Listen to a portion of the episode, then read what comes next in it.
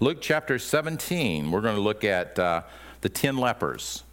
Um, we probably know the story, but uh, I thought it would be helpful just to be reminded again of, of uh, what Jesus um, says here and, and just reflecting on uh, his healing.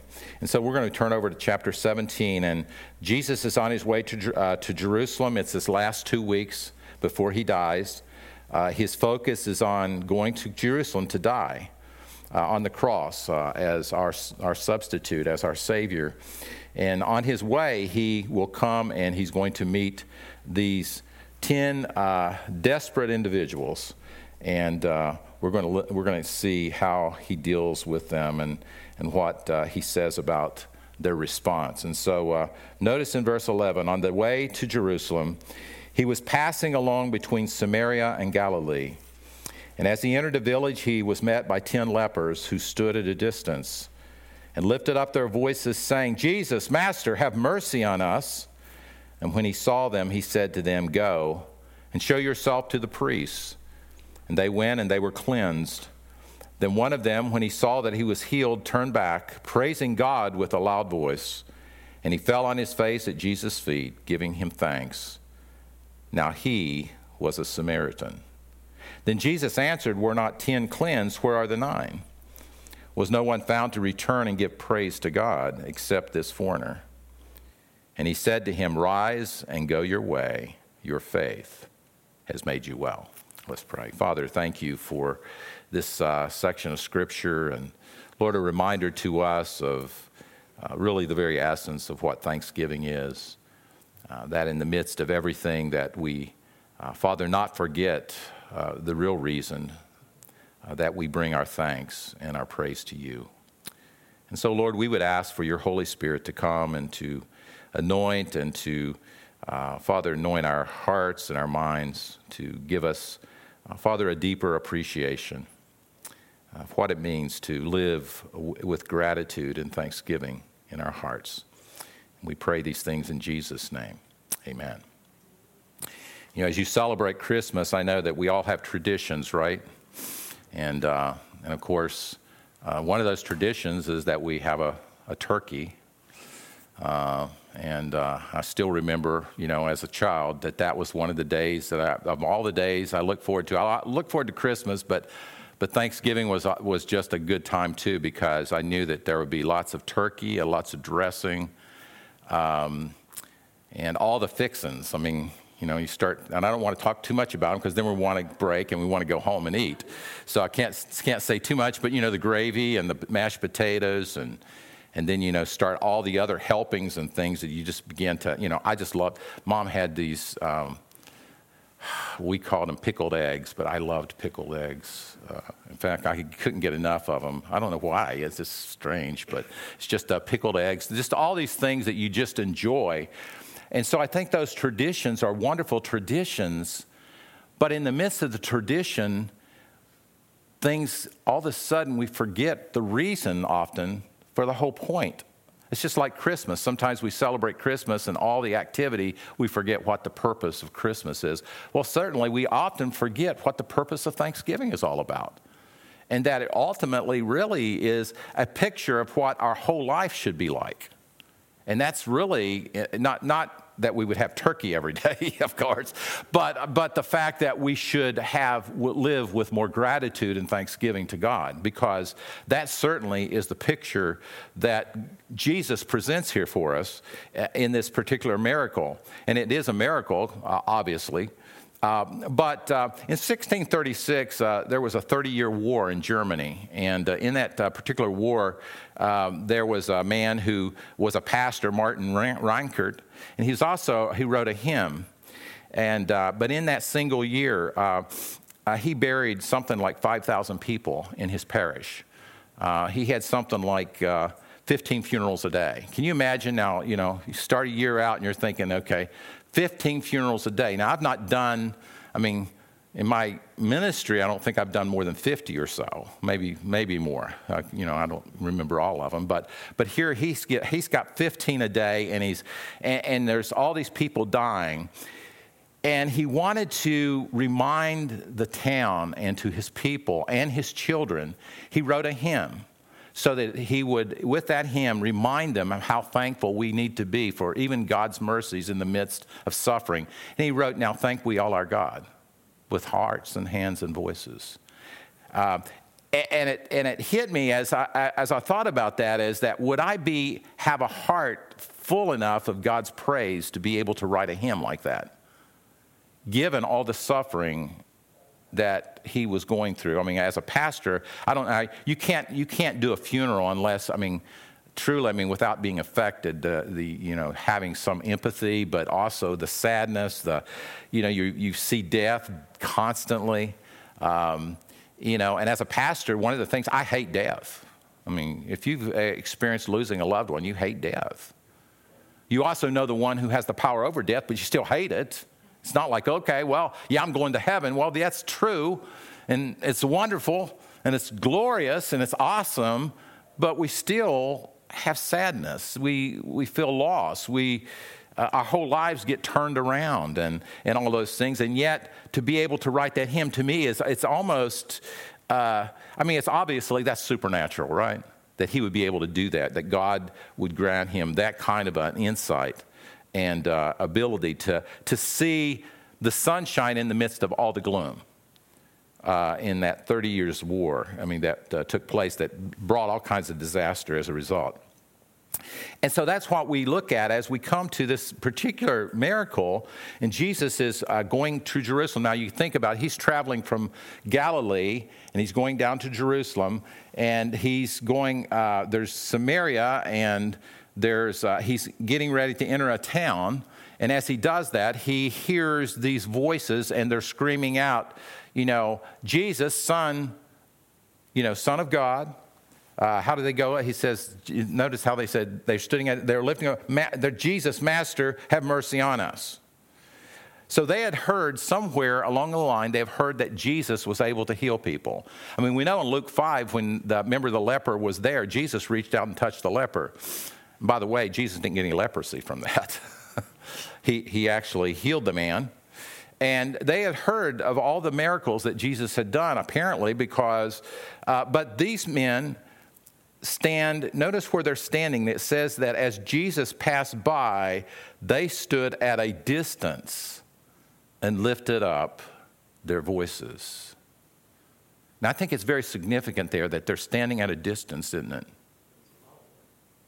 That they, they you know, because you, you remember that if a person had leprosy, they basically were outcasts. They, I mean, you could think of, uh, I, w- I think of it as the walking dead. You were cut off from your family. You were cut, cut off from all the festivities. Think about it. You wouldn't be able to celebrate a Thanksgiving. Of course, they didn't celebrate Thanksgiving, but they did have a lot of feasts. You couldn't hug your kids. You couldn't come into town, you couldn't go to worship. You were basically bound. You, most of the time, you lived outside the city and oftentimes uh, in places like the desert just because no one, no one wanted to have anything to do with you because you have leprosy that was contagious and no one wanted to be anywhere near you. You were totally an outcast. You, your life was pretty much doomed. It, that's the, probably the most desperate condition you can see. Uh, at that time, it was probably, I mean, of all the things that you could have, leprosy would be, the, would be a picture of total despair. Not, in other words, living life day to day with the pain of losing limbs, obviously, limbs falling off, fingers, toes, uh, getting cut, not feeling it, um, all of those things were all a part of, of, of, that isolation that they would, they would go through. So Luke's thrust here, however, is not so much to focus on the fact that these men had leprosy, although they, they did, and not so much to focus on the miracle, although it was a miracle. But what he also is trying to tell us is who Jesus is. You know, not to forget that, that Jesus is the only hope that these men have of ever getting well. And so Jesus is healing, will heal these 10 lepers. They're, they're, they're the, the whole focus of his miracle here. It, it, was, was partly the miracles were intended, and, and sometimes as we read the miracles, we think, wow, you know, that's great, Jesus does miracles. But the miracles were to point to the fact that Jesus is God. We, we, we've sometimes mentioned John the Baptist says, Are you really the Messiah? And Jesus says, He says, Well, the, you know, the, the crippled are healed, the blind receive their sight, and what else? And the lepers are healed. it was a picture of the Messiah coming and uh, delivering uh, God's people, not just from the physical disease of leprosy, but from the leprosy of the heart.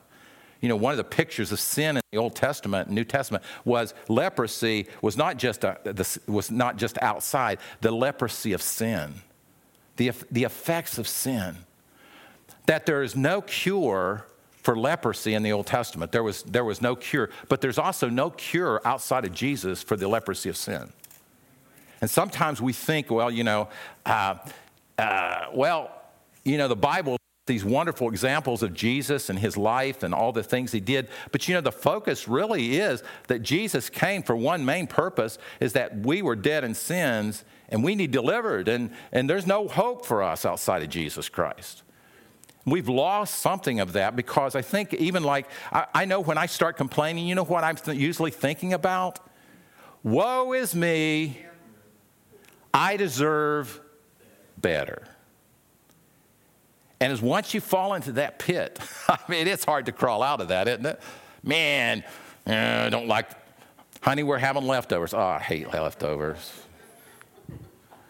Uh, honey, we're going shopping. Oh, I hate shopping. And everything just becomes negative. And you just, it's just, I deserve better. You know, I don't want to have to have anything to interrupt what I want to do. And that's a part of the sinful condition of man, isn't it?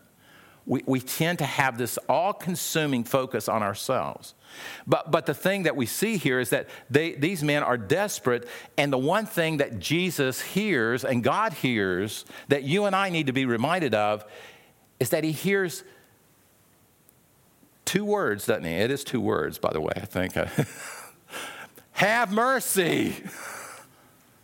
Isn't that amazing that if you read Scripture, everywhere those individuals in Scripture, in Gospels, wherever it is, when they cry out, Have mercy, guess what? God hears.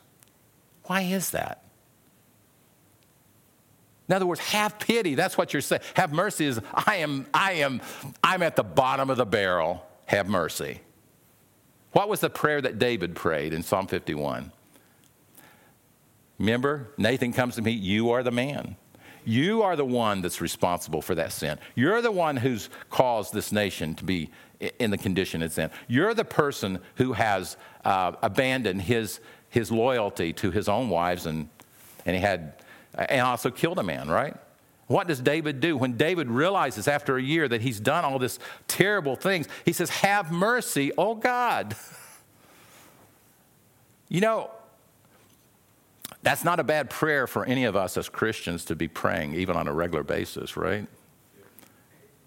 You know, I mean, I, I found myself in, in those moments when I had no answers for anything. Rather than saying, Lord, you know, I think I deserve better, when those moments when I've actually had God, by His grace, has humbled me to say, Lord, just have mercy on me, because I have no idea what I need to do at this moment. It's not, that's really that's that's really the first glimpse of hope here, right? And all ten of these men realized that Jesus had an answer that no one else had, and they're crying out, "Have mercy on me, O God." And if you look through that Luke and even Matthew, that, that every time you see Jesus coming into some place where there was a lot of uh, gloom and doom, you hear people praying, "Have mercy on me." Remember the Syrophoenician lady whose, whose child was, was sick and so forth? She said, Have mercy. And you, and you see the blind men. Have mercy upon us, O God. Blind Bartimaeus, have mercy on us, O son of David. And, and everybody's saying, Shut up, shut up. And he says, No, have mercy. and Jesus stops, it says, when he heard that. And he healed the blind man. Maybe we should learn even the fact that, I mean, think about the Old Testament says God's a God that is a God of mercy and he's bounteous and he's uh, everlasting in the way that he gives mercy. Mercy is kind of the heart of God, it's his bounty. Uh, he never turns away a prayer for mercy. And when I've been into those, you know, when you run into those situations and in life when you just you, you don't have answers, and I could, I could probably ask everyone here this morning, and a lot that aren't, that when you run out of answers, what is it? You cry. Lord, just have mercy. I have no idea. Have mercy for my family. Have mercy for my kids. Have mercy for this community. Have mercy for our church. Have mercy for me because I don't, you know, there, you know, in other words, I have no ability to raise the dead. Only God can raise the dead. Only God can change. I mean, Lord, have mercy on us as a nation because our politics can't save us. No matter how good our politics are, that's not the answer. Our environmental change, you know, you know people are, well, it's the environment, you know, and they're talking about, you know, uh, you know, the, you know, the fact that global warming, you know, talk to people in Buffalo right now, six foot of snow. Uh, you know, uh, that, that's our problem, you know, and we just keep running for answers. But guess what? We need to run to God and say, Have mercy upon us, oh God, for this nation, for our communities, for the disaster that man has caused. Because guess what? If there's no sin, guess what? There's no suffering, there's no death, and there's no disease. Now, there's coming a day that's going to happen. But why do we have it? It's because of sin. It's not because that, you know, we don't have, you know, intellectuals and important people and even the rich and the famous and so forth and so on telling us all the things that we need to do in order to fix it. But the one thing they won't answer is what? They won't tell you, maybe we should cry out to God, have mercy. Have mercy upon us. Now, what's amazing about this is how does Jesus answer the question? Don't you think? I mean, when I read this, I've read, I read this and I read this, and I go, why did Jesus give them this unusual command? What's the command? He doesn't just immediately heal them, does he? Go show yourself to the priest. And you're going like, I don't understand that. What? I mean, the priest, we know the priest could only do one thing. They could only pronounce a person unclean. They knew that Leviticus 13 and 14, if you, you know, if you have time later today, go there and look, read. But all they could do is they could go and look at what you had on your skin and they could determine whether that was leprosy or not, or you were unclean. But they couldn't heal you. They couldn't do anything to fix the situation. They couldn't make you feel more comfortable in your, your misery. All they could say is, You're unclean. In fact, get out of here. you know, you know, don't, don't, don't come near me. And, and not only that, you need every time you meet somebody that's, that's clean, you need to say, I'm unclean, I'm unclean, I'm unclean. Can you imagine living a life like that? Don't come near, I'm unclean.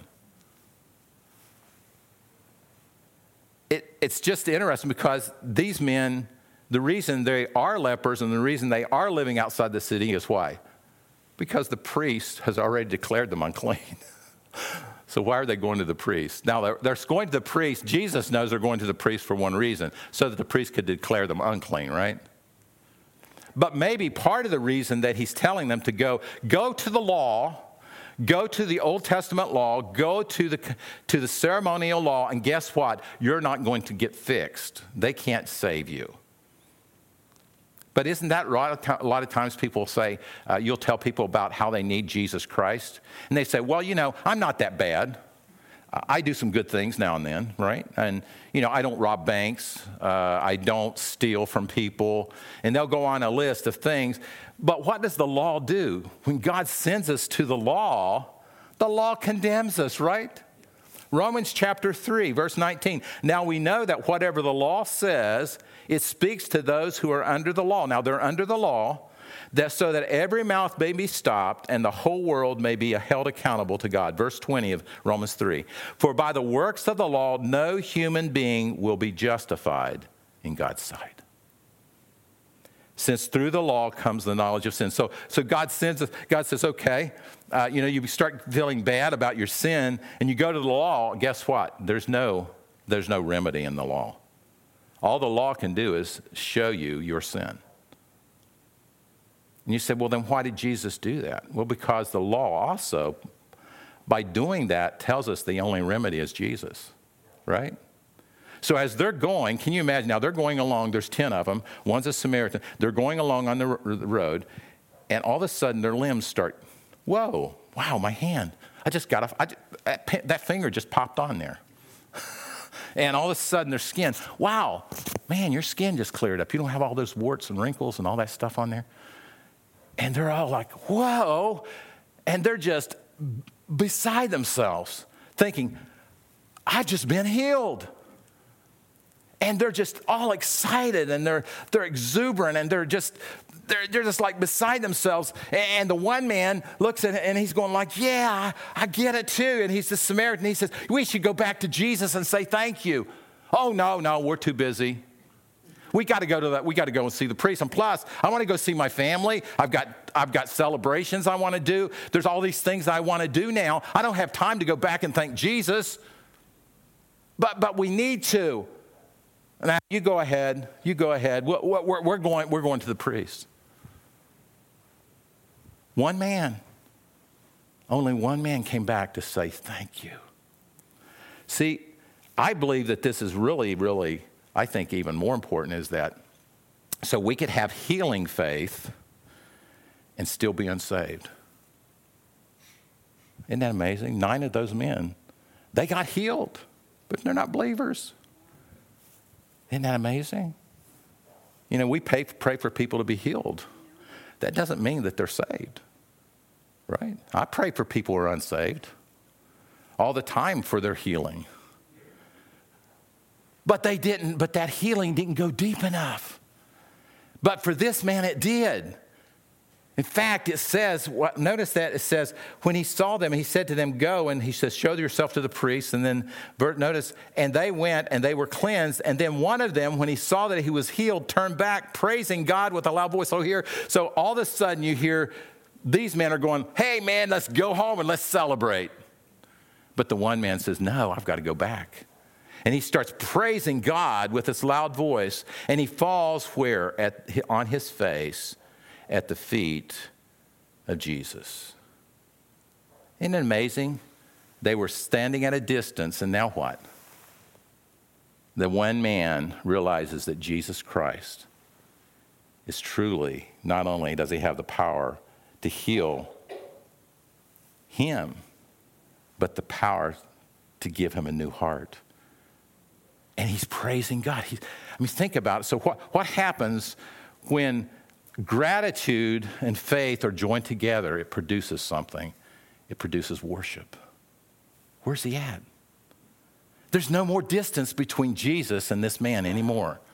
You know, that's the beauty of our salvation is that, that, that when, when, God, when Jesus Christ died on the cross, he died on the cross for our sin. And when God, when God bridges the gap that our sin created between God and man, guess what happens? And it says, draw near to God and he'll draw near to you. What's it say? It says that, it says that we have a high priest that says, draw near in prayer and with thanksgiving. So, so God, so here we're at a distance, and God's drawing us near. Isn't that amazing? And that, that, that there's no more distance. See, in the Old Testament law, guess what? I mean, for this Samaritan, he could never go near a temple anyway, unless he was a proselyte. But we don't know that he was, but he would not even be able to enter the temple courts anywhere because Jews had nothing to do with Samaritans. And in fact, the people that actually were able to go to the temple, they were just out in the courts. They could never get near God because only the high priest once a year could go into the holies of holies. And so, what does Christ and his death do for us? He draws us near. That we have a high priest that we can go to who's full of mercy and grace, and he says, Come near. I want, I want you close. It's almost like he's saying, I want you to sit in my lap. Okay, that's near, right? That's what a child does, right? A child wants to do one thing, and especially grandkids. They want you, they want you to hug them and sit in the lap, right? That's what God wants for us as his children. No more distance, no more, no, no more of this, well, you know, uh, you know, I like you, but just, I, I don't want to have anything to do with you. you know, you had that thing where it's like, well, I like that person, I just don't want to have anything to do with them again. Um, and so here, here it is. You see, you see this beautiful picture of, of the gospel, really, I think, in the healing is actually, in other words, what Jesus is doing, he's giving for us a picture of what it means to have a relationship with God. In other words, that one thing that separated that man and those 10 men from God was the fact that they were outside of the covenant community, they were unclean. You know, Martyn Lloyd-Jones, uh, he's one of the favorite preachers I like, but he's, he's, he was probably the, probably the greatest preacher in the 20th century.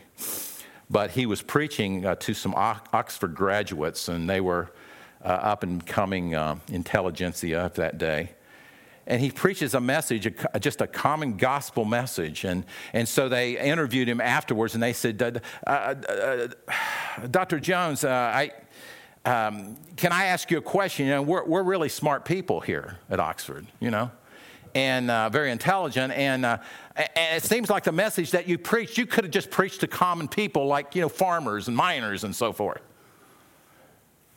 And Darton Little Lord John said, Well, you're, you're correct. He says, but man's problem is not an intellectual problem, it's a sin problem. And the only thing that can cure a sin problem is the gospel. See, it's not intellectual, it's moral. And, the moral problem is that guess what? All people, regardless of how smart they think they are, they all need the gospel. But see, we think, you know, wow, we're just a little country church, right? or we're just a little city church, or we're just a little this. But guess what? All men, regardless of where they're from, regardless of race, nationality, whether, regardless of what genders they think they might be, we all need salvation, right? And the only way to obtain that is through one, one person and through one way, and that is through faith in Jesus Christ. And that's why he said that. And whether that was offensive to them or not, guess what? He was saying it's not a financial problem that we're having today. It is not a political problem that we're having today. It's a moral problem we're having today, right? It is a moral problem. And the only thing that could fix it is the gospel. I'm, you know, you know, I'm not, not I haven't lived that long. I'm almost 70, so but the point is, is that there are, I've heard lots of people give me solutions about what's, what's wrong with this nation. But guess what? It always comes back to one thing it comes back to the gospel and a relationship with Jesus Christ. And, and, and you, can say that without shame or without even, you know, it's just like, look, this is, this is the only thing that's going to fix the problem. And see, what happens is that we forget that. And because when we forget that, then, then we're, you know, we, I think what we do is then we capitulate the gospel. We think, well, yeah, you know, if people are good and nice people.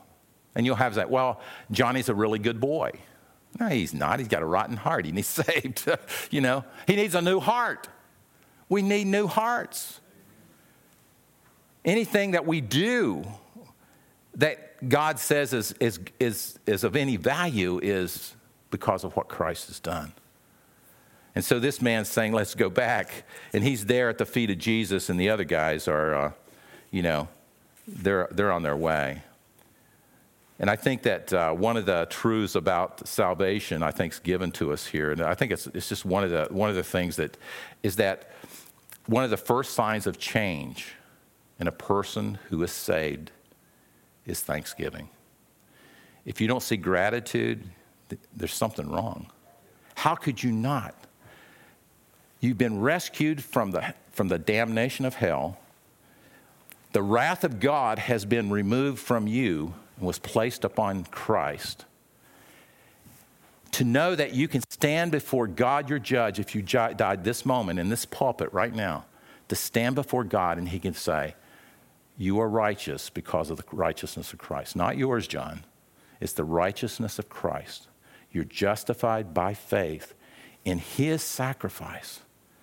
It's not your performance. It's not, you know, how many messages did you preach? Well, you know, it wasn't, you know, was it a good message? Did you put enough time into this message? Did you pray enough for this message? Did you, you know, think about it.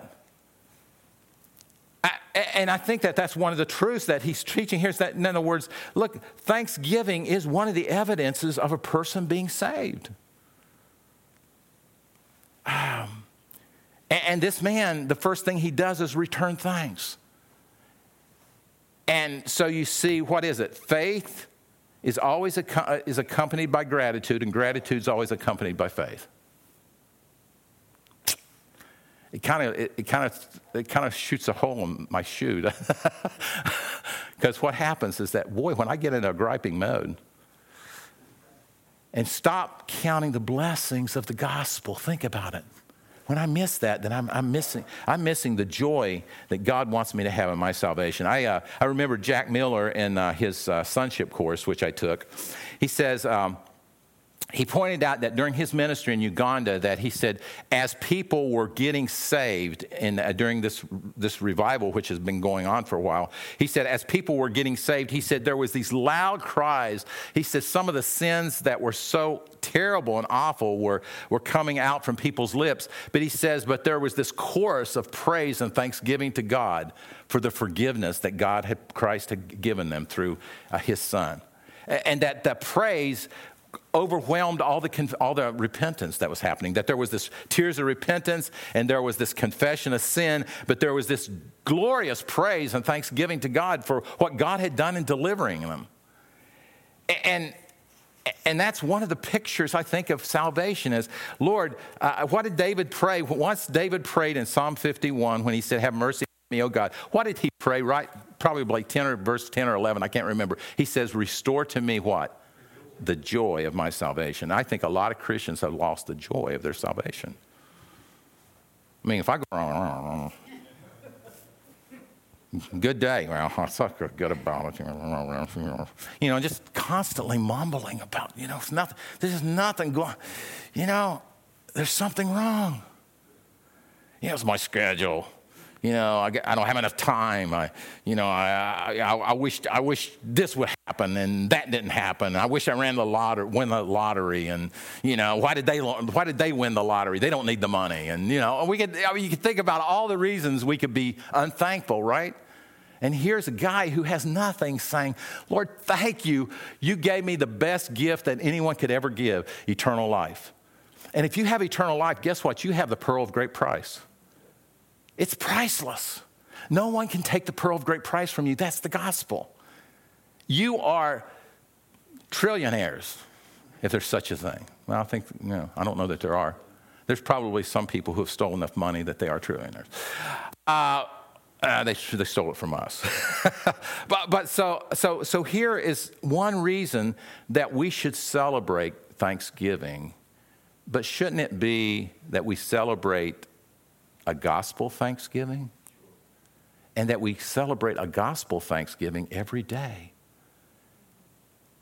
Take some time this week, take some time every day of your life to say, Lord, I have so much to be thankful for. And you say, I know, but me and my wife aren't getting along. Well, just pray about it. Give God thanks for, for your marriage. Give God thanks for the, the difficulty, the struggles. Uh, well, you know, this is happening. Well, you know, I remember um, a trial that I was going through, and it was very oppressive. I was, I would go and spend two hours just praying. And then I realized that I wasn't giving God thanks for the cause of the problem. Can you imagine this guy saying, when he comes to Jesus, he says, I thank God for my leprosy because my leprosy brought me to Jesus.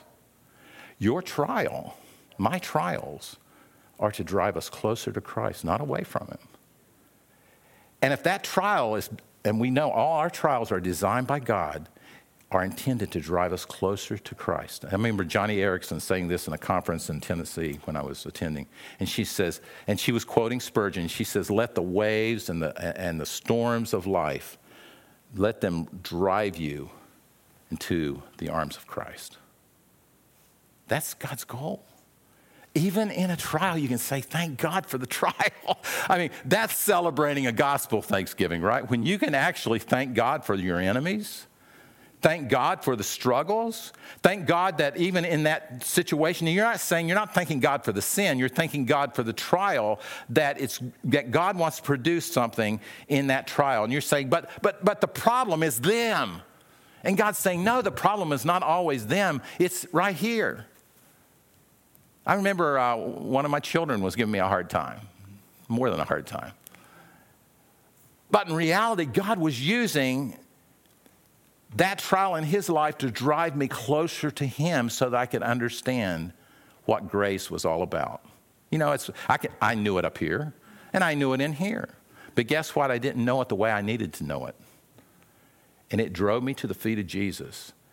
You know, it caused me to weep, to see my sin in a light that I'd never seen it before. And God used that change in me to bring change in him. That was scary. Because I realized, Lord, I'm praying that you change him. And you're saying, I want to change you first. Guess what? It made me a little more compassionate, a little more understanding, not so judgmental, no, not such no self-righteous, you know. I'm a pastor, you shouldn't be doing this. I didn't go very far. We're celebrating. So, so, so here's celebrating a gospel Thanksgiving is this. As you go to celebrate Thanksgiving this week, draw near to God. He'll draw near to you. And to give him thanks, just, just, just the little things. Make, make it a time to ask the family, what are some things you're thankful for? Make it a time of saying, I wanted this to be a Thanksgiving celebration, but a gospel celebration, a gospel Thanksgiving. See, the world has changed Thanksgiving Day and they call it what? Turkey Day. Because they don't want what? The one thing that man doesn't want to do is, is to give thanks. The two great sins in, the, in Romans chapter, chapter 1 says this, and they, it says they would not worship God as God, the creator. That's the first sin man does. And the second one is what? And they were unthankful in their hearts. And you say, is thankfulness a big issue? You can be sure it is. God saves us so that we would be thankful. And I pray that God will give us that kind of a thanksgiving, not just this coming Thanksgiving, but every Thanksgiving. And actually, that every day would be a Thanksgiving day. Let's pray. Father, thank you for your word, and thank you for this passage of Scripture. In Jesus' name, amen.